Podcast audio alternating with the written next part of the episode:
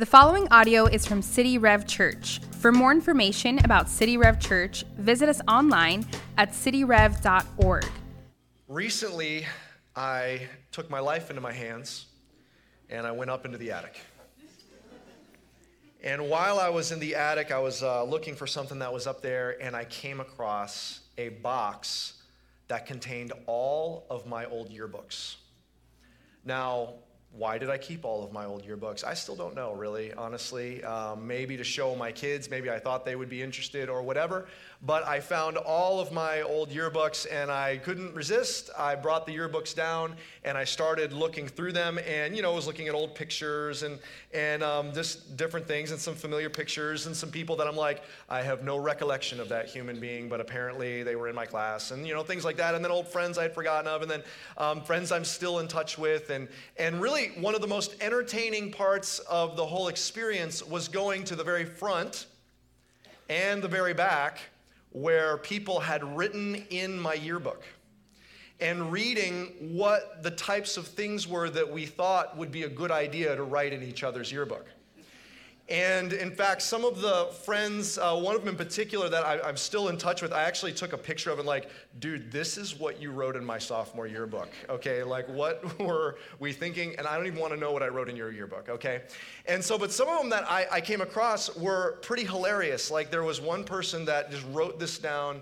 They're like, Roby, remember that time we all went to the mall and then we went and saw that movie? And then they wrote, Oh, yeah, you weren't even there. Sorry.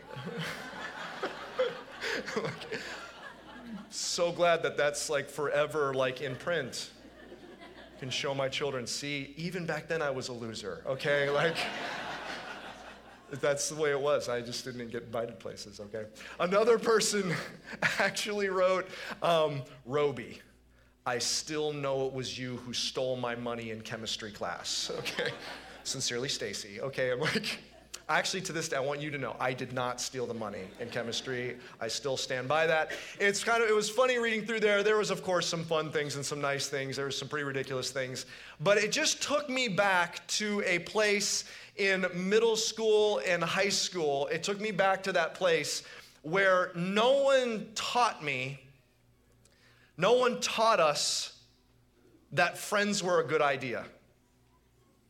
Like, there's never like a talk. There's a lot of talks that our parents had with us, and teachers had with us, and guidance counselors had, and principals had, and we had. Like, there's a lot of talks that we have to sit down and have with students. Like, there's a lot of things that we have to say, and some of them are like, hey, this is a good thing you should do. This is not a good thing that, that you should not do. Friends and the need to have friends, that is not one of those things that we were ever taught. That is something that's just a reflex when you're in middle school and high school, especially late elementary elementary school as a child, you're like, I want friends, I need friends, and the absence of friendships,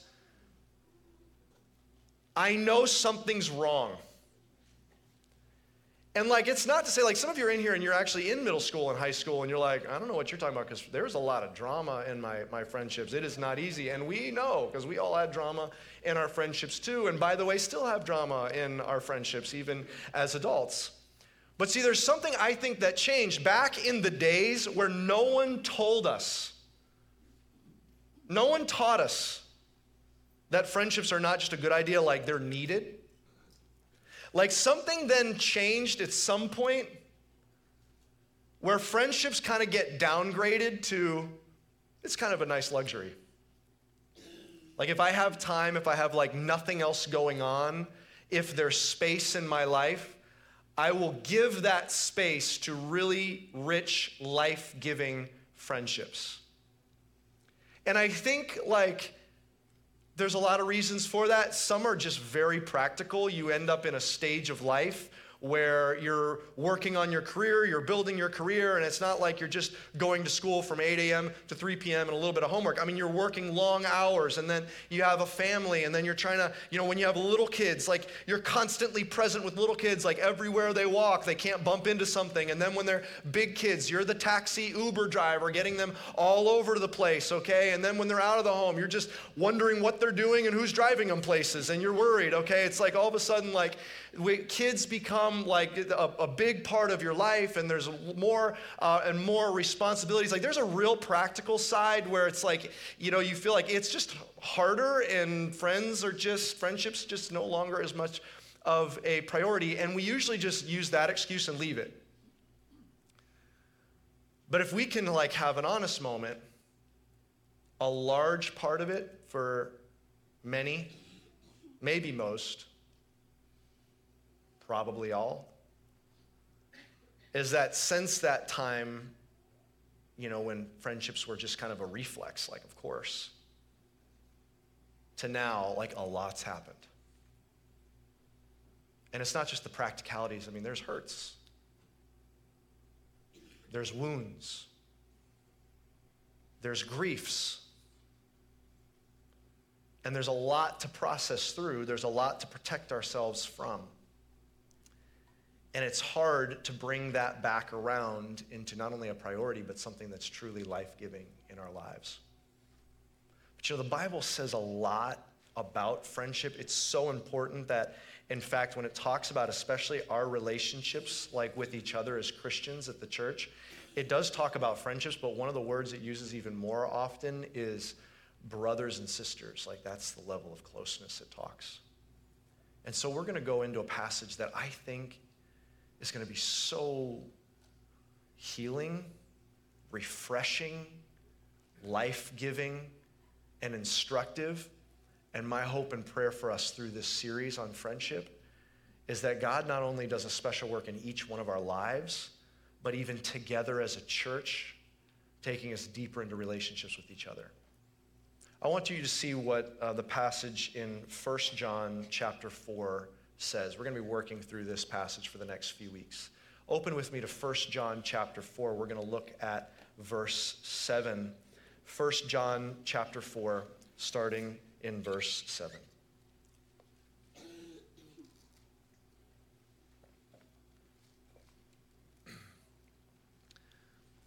This is a, a letter written by John, the famous disciple John, who is very close to Jesus. John wrote a, a, gospel. He wrote a story of Jesus' ministry, the book of John. He wrote the three letters, 1 John, 2 John, and 3 John, also wrote the book of Revelation. This is what 1 John says 1 John 4, verse 7. Beloved, let us love one another for love is from God, and whoever loves has been born of God and knows God. Anyone who does not love does not know God because God is love. Now, pause with me there just for a second. We're going to continue on in just a moment, but let's just uh, get our bearings. He says some very interesting things here. The first thing he says, and this opening phrase is basically like the summary of everything we're going to read in this text. He says, Beloved, let us love. And he's encouraging us to love one another. That's not a surprising thing. We would expect to hear that and read that in the Bible. Hey, you should love each other. Like, okay, that's not a super big surprise. Good idea. But what's really rich about this text, and it's basically the summary of this whole section, is that before he tells us what to do, he tells us who we are. He says, You who are loved. It's the same word in the original Greek. He says, You who are loved, love. And he starts with our identity. And what you're going to see through this text, what we'll see together, is that this um, cycles through that idea of how important that order is that we start with the identity of who we are. We are those who are loved, we are beloved the fact how it, it starts with how important it is for us to know our identity before we could even begin to fully love other people. This is what he talks about in this text. And then he says this, and it's interesting. He says, Anyone who loves has been born of God. And this is an important phrase for us to just pause on for a second because that word born of God when John is writing, whether it's the book of John, 1st, 2nd, 3rd John, or Revelation, when he talks about being born of God, that is John's one of John's primary metaphors for being saved. He says, anyone who is born of God, meaning has found salvation, meaning will get to heaven, will live to eternal life. He says, anyone who loves has been born of God. Now, time out for a second. We got to like really just pause because this can be we got to really look at what is he not saying and what is he actually saying. Because it sounds like if you see if you look around and find someone who's loving well they must be saved and must be going to heaven. So it's like who's saved? How do i get to heaven? Well how i get to heaven is that i just be a very very loving person. And that sounds pretty good. In fact i bet if you talk to almost anyone in our culture and said hey what do you think about this idea like the people that go to heaven are the people who really love well. Most in our culture would say, yeah, that's a great idea. Like, I, I think that's, that would be true. That sounds like the way to get to heaven. That sounds like the way to be saved is you are a loving person. But that's actually not what John's saying. I want to be very clear what John's saying, but I also want to tell you we should be glad that that's not what John's saying in the next, he says this later in the text as we will see, but listen to what John says just a few verses later in the next chapter. He says this. This is what he says. This is how you're born of God. This is how you're saved. Here's what he says. And this is the testimony that God gave us eternal life, and this life is in his Son. Whoever has the Son has life. Whoever does not have the, what does it say? Whoever does not have the Son of God does not have life. John is super, super clear in all his writings. How do you get saved? If you have the Son of God, you're saved. If you do not have the Son of God, you are not saved. If you've, what does that mean? If you've accepted Jesus Christ as the one who saves you, as your Savior, as your Lord, you're saved. If you do not take that step, you are not saved. He's not saying, if you are a loving person, you're saved. Now, here's why we should be glad that it's about the Son, not about how loving we are. Because if it's out how loving we are, that is a tortured, terrifying way to live. Because how do you ever know if you've loved enough? And any time you see and catch yourself doing something the least bit unloving, being selfish, being inconsiderate, being neglectful, being rude, being selfish, there should be a terrifying, urgent alarm going off that says, uh oh, did you just show that you're not loving enough to get to heaven. See, if it's up to us about being loving enough, then that is a terrifying, fearful way to live. And we go to the end of our lives when we one day stand before God full of fear, saying, you know, God, did I, I don't know what he's going to say. Did I make it to heaven or not? Was I loving enough or not? It's not only a terrifying way to live, but actually the framework of if you're a loving person, you go to heaven is actually a self consuming, illogical framework. Here's why because we have to find a standard to know whether we've loved enough. No one's going to be willing to say, well, God is the standard. Like, do I love like God does? Everyone probably has the good sense to say, well, I'm not perfect, I'm not God, and I'm not saying I'm God, but I think I've loved enough. Why? And what the reflex then for all of us to do is just to look around and say, look, I'm not like God, but I'm at least better than Bob, who I work with.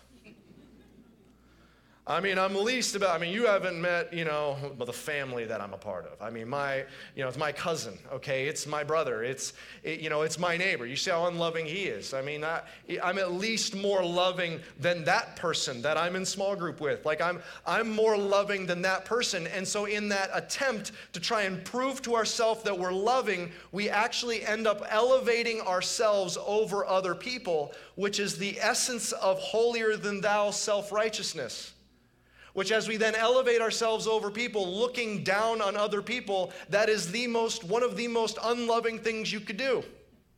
So in our attempt to prove to ourselves that we're loving enough to get to heaven it leads us into an unloving framework of thought. Do you follow me Not only is the idea of loving enough, being a loving person enough to get to heaven, a fearful, terrible way to live, it's a logically self consuming way to live. And what John is celebrating is there's such a better plan of God. Your salvation is not up to you, it's about having the Son of God, which was given to you.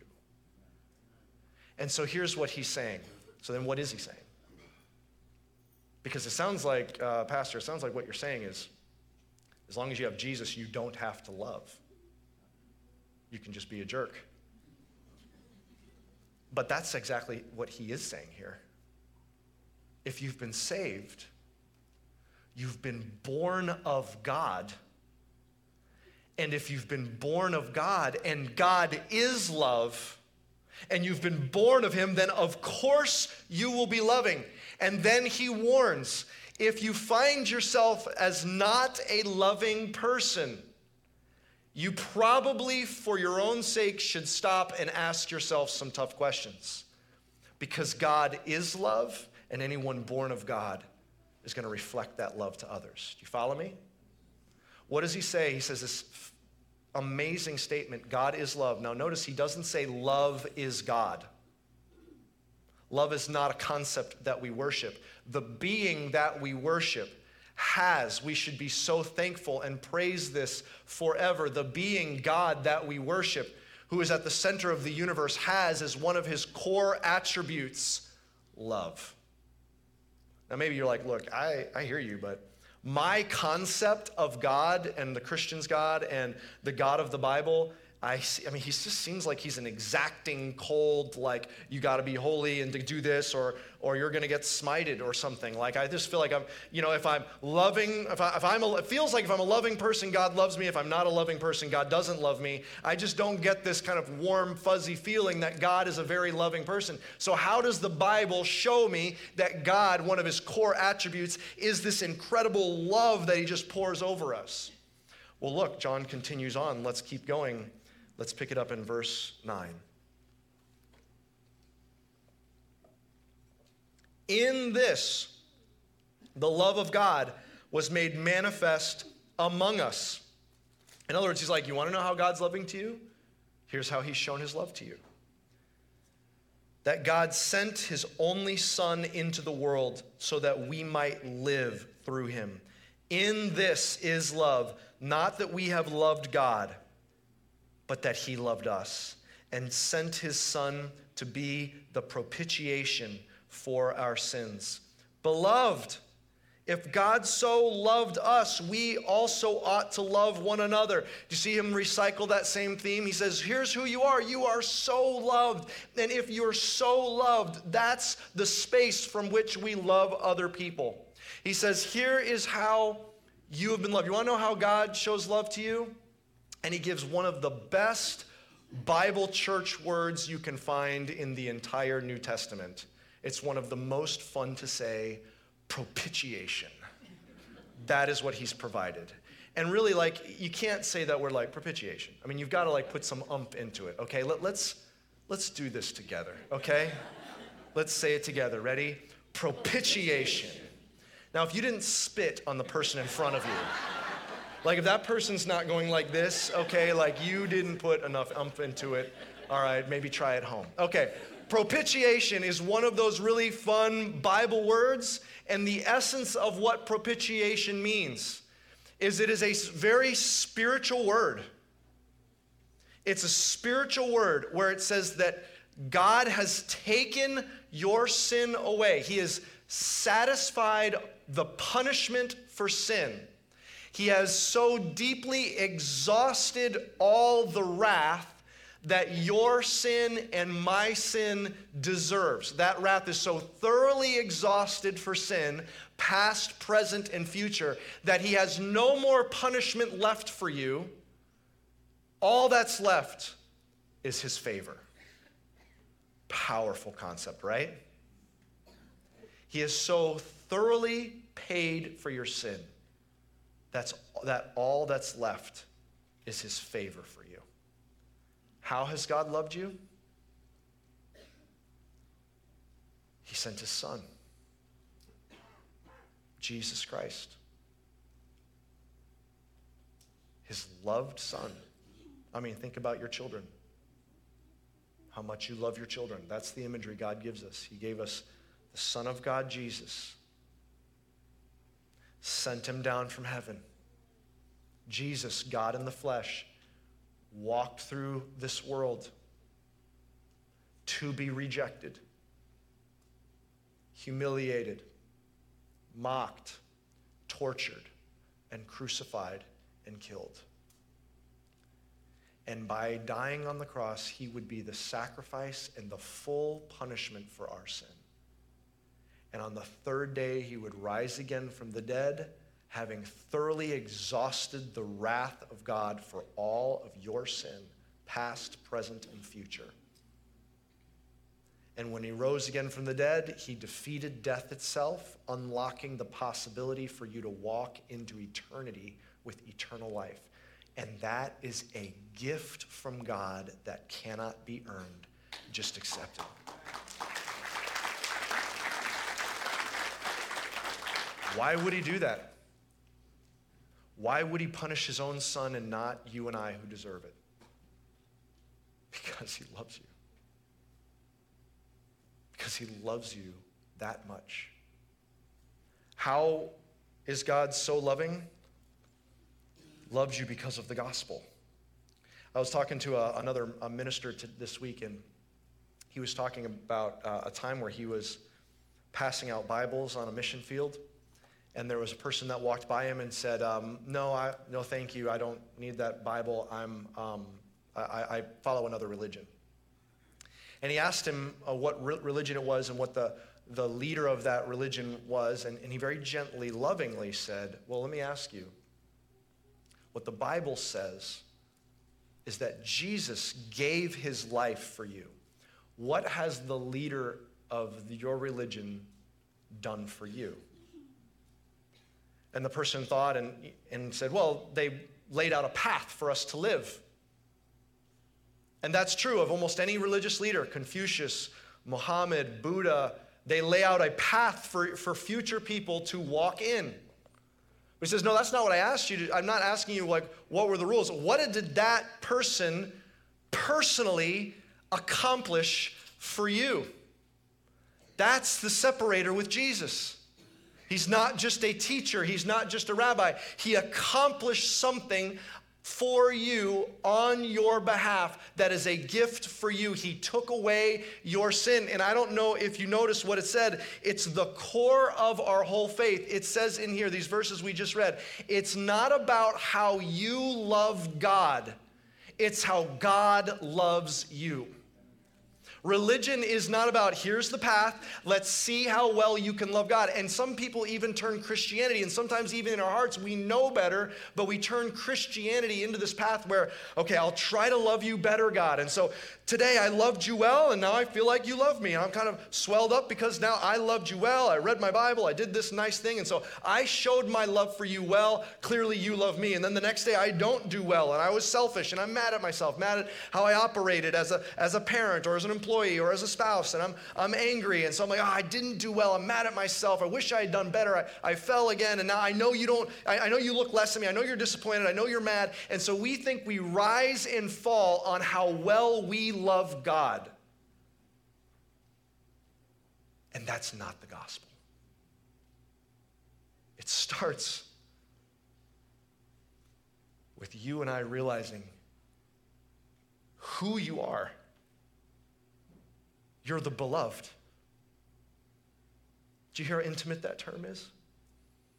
I mean, you ask Rebecca or I about our three kids, I could, I'll bore you to tears with how enamored I am about my kids.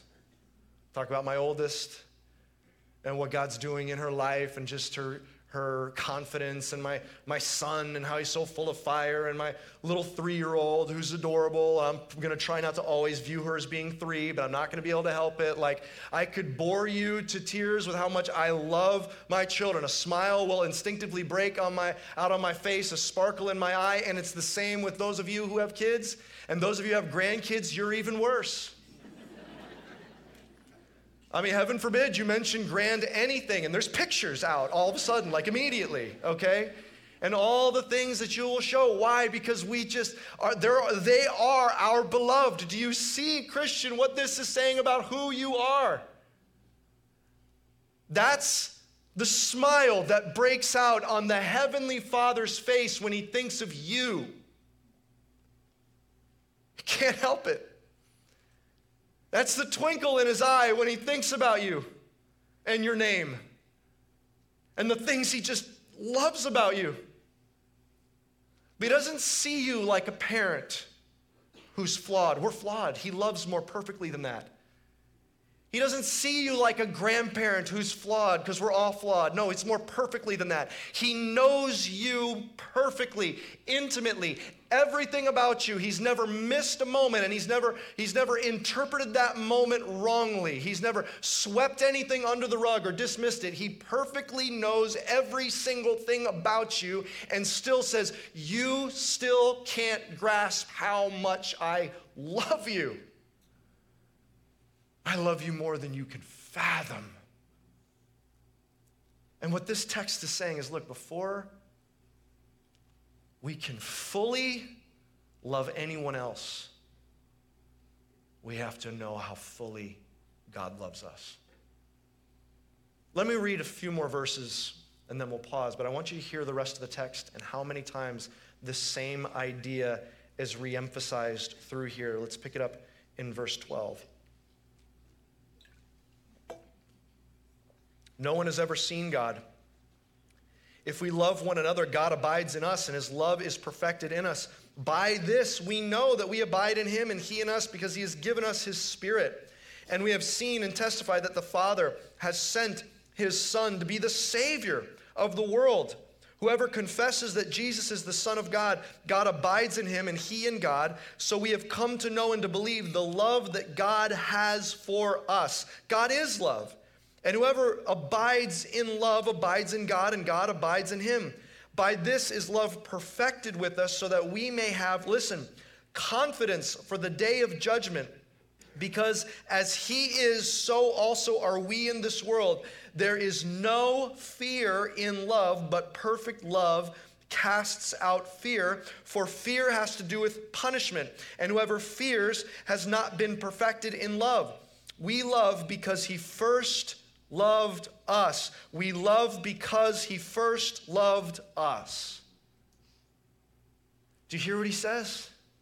His love, as it's working itself out, makes it so one day when you're standing before God, you're not trembling in fear of, did I love well enough, God? He's like, no, because you know your love for God's love for you. And you confidently stand on that day saying, I know I am saved. I know I have eternal life, but it's not because of anything I've done. It's by the work of the Son that you gave to me out of your love. It's the work of the Son on my behalf. So your love for me has cast out all fear on that day. He says, Look, hey, if you want to know about friendship, if you want to know about having loving, mutually loving relationships, the first place that you and I have to start is by understanding the fullness of God's love for us. To fully love someone else, we start by understanding the fullness of God's love for us. How does John describe it? He uses this, this phrase about being born, being reborn. Have you ever heard the phrase a, a born again Christian? That comes from John's writings. In fact, it's in a famous conversation he has in John 3, verse 3. It's the famous chapter where you've got the John 3 16. It's Jesus talking to Nicodemus and John 3 3. Listen to Jesus' words. Jesus, John, that John records. Jesus answered him, Truly, truly, I say to you, unless one is born again, he cannot see the kingdom of God. Being reborn is John's metaphor. Being reborn from God is the metaphor John gives for salvation. But listen to the inverse in John. This is what John says in John 14. Again, he's quoting Jesus and, his final words and teachings to his disciples. Here's what he says. This is John 14, verse 18. I will not leave you as orphans. I will come to you. If we're going to understand God's love, can we just look at those categories that John gives us about being born of God and the inverse? Because this is the difference, the difference maker in understanding his love and being able to more fully love another. He gives these two categories there's child, born of God, and orphan. And think about some of the fundamental differences between these two. Think about it an orphan who does not have any loving family structure around them. Think about an orphan for a second. They grow up with the framework of there is no one that will provide for me. An orphan provides for themselves. And because that starts in childhood where they are providing for themselves, that's the framework they operate. No one is going to provide anything for me. I have to look around and I've got to make it happen for myself. Because if I don't, there's no one coming around to provide it for me. So I've got to provide it for myself. So I've got to find, I've got to find food. If I don't find food, there's no food the next, the, the next meal. And then when I do find food, I'm going to hoard that. I'm going to protect it. I can't let anybody else get it because I never know when I'm going to find food again. An orphan can't help but operate from a scarcity mindset. Like, uh, there's not enough food for everyone. I'm going to find what's mine. I'm going to hold on to it. I'm not going to let anyone else have it because no one's providing for me. I've got to do my best I can to provide for it. That's what an orphan does. They provide for themselves. What a, an orphan without any family structure around them, what they would do is they not only provide for themselves, they have to protect themselves.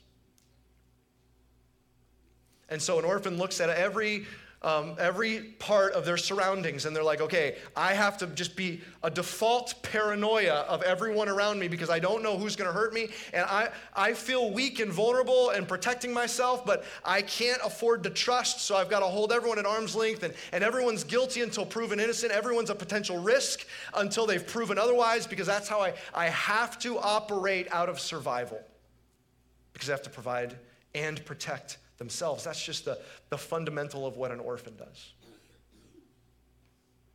And in the end, because an orphan has to provide for themselves and protect themselves, they have a fundamental question about their self worth. Because no one finds me valuable enough to protect me or provide for me. But can we think for a second about the inverse? Can we think about a child? A child in a warm family structure, warm, loving family structure, is provided for. They don't even think about is there going to be food at the next meal? They just say, hey, mom, what's for dinner? Or they open up a pantry full of food and say, there's nothing to eat. a child takes for granted, of course I'm going to be provided for. Not wondering. Clearly, there will be provision. And, and actually, what a loving parent does with that child is works against entitlement. And, and makes it so it's not everything they ever ask will be provided, but they give them a healthy understanding there will be basic provision for you, what's good for you. A child understands there's protection. You're dropping me off at school. You tell me this is a safe place? Okay. I have someone that's I, my framework of operation for the child. The framework of, oper, of operation through life is okay, I'm not allowed to go into unsafe places. So if you're telling me the safe places, if I wind up here, I'm going to actually assume it's safe until you tell me otherwise. So I actually have a framework of trust. I'm going to start with um, innocent until proven guilty. And I have like kind of an open an openness if, if I'm a child. If I'm an orphan, I, I have a guilty until proven innocent, like everything's a risk. And because for a child there's protection and provision, then a child then has a framework of self value and worth, and they say, I am worthy of being protected and provided for. And see, here's how the, these framework are is so healthy because for some of us, maybe in some ways, for most of us or for all of us, there's a dimension of an orphan spirit in our hearts. And for some, it's not just a metaphor. There's something emotionally or physically that we've walked through that is a very real fracture of provision and protection. But, church, Christian, beloved, this is what the Father is saying to you. Please, let me be your Father. Let me tell you, you're not alone. Let the God of the universe provide for you. Let the one that speaks galaxies into existence, let the God of the universe protect you. Let the God of the universe tell you how worthy and, and valuable you are. Let him speak over you what your self worth is as the beloved. He loves you so much, he gave his own son to die for you. He says, That's how much you matter to me. That's how valuable you are to me. And he says, Please let me show you provision in your life. You don't, everything you have, you don't have to provide for yourself. Let me provide in your life. Let me protect you in your life. Let me show you your self worth. And when we understand the love, when we enter into the love of God, it gives us the capacity to more fully love others. Because if we know that God is going to provide for us,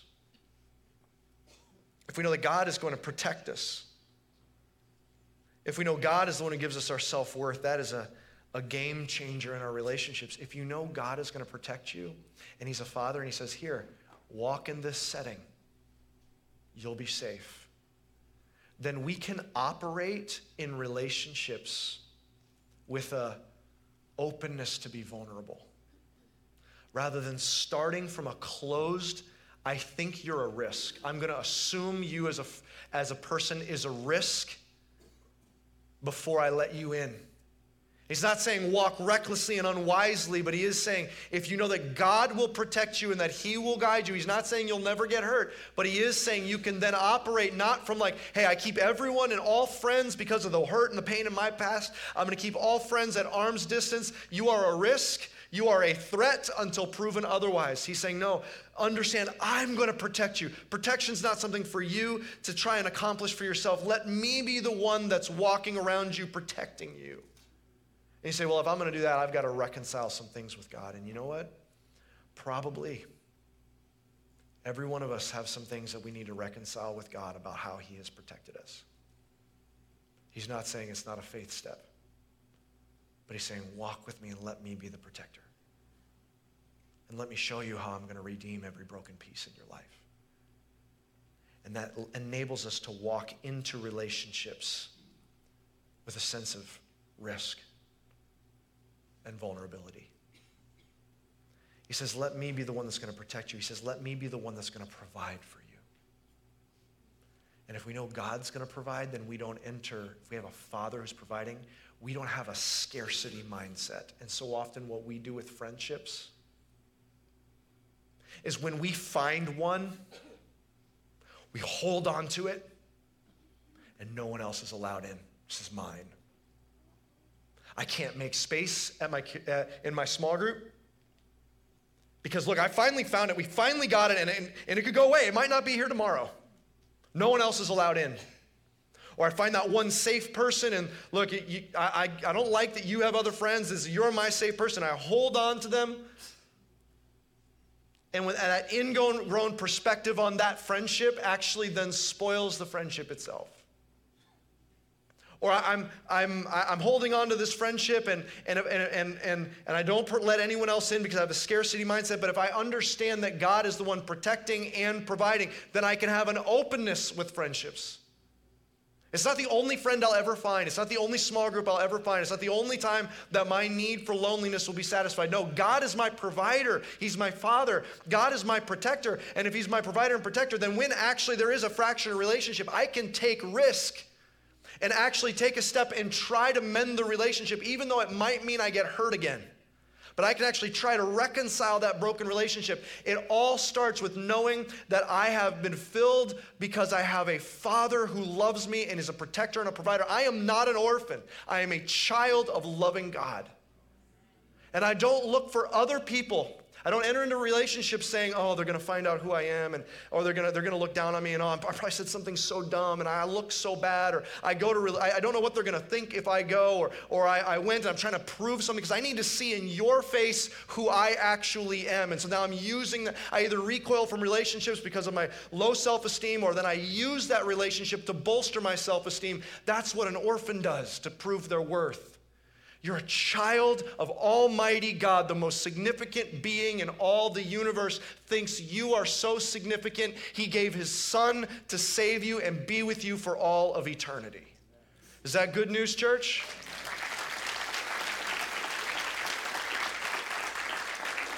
You and I only love, we only truly love because He first loved us. And the more fully we understand His love, the more fully we can love others. You've been born of God. You're a child. Jesus, the Son, did not leave you an orphan. You're a child of God. That's how much He loves you. We're going to end our time a little bit differently today. We're going to end in just a time of prayerful reflection. And what we're going to do is, um, at both campuses, we're going to invite, during, during the closing song, we're going to invite some leaders up front.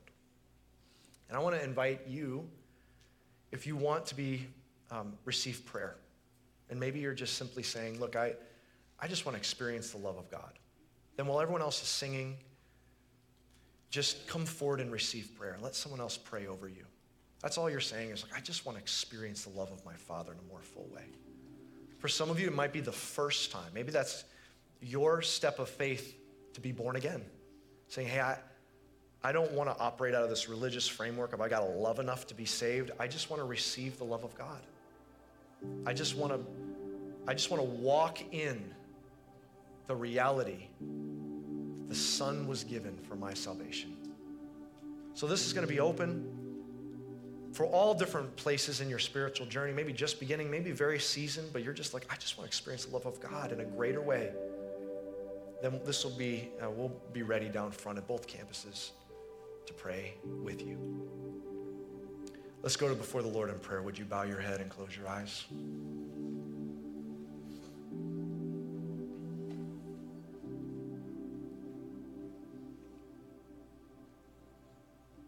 Father, we want to experience your love in a greater way today. Some are going to experience that this morning by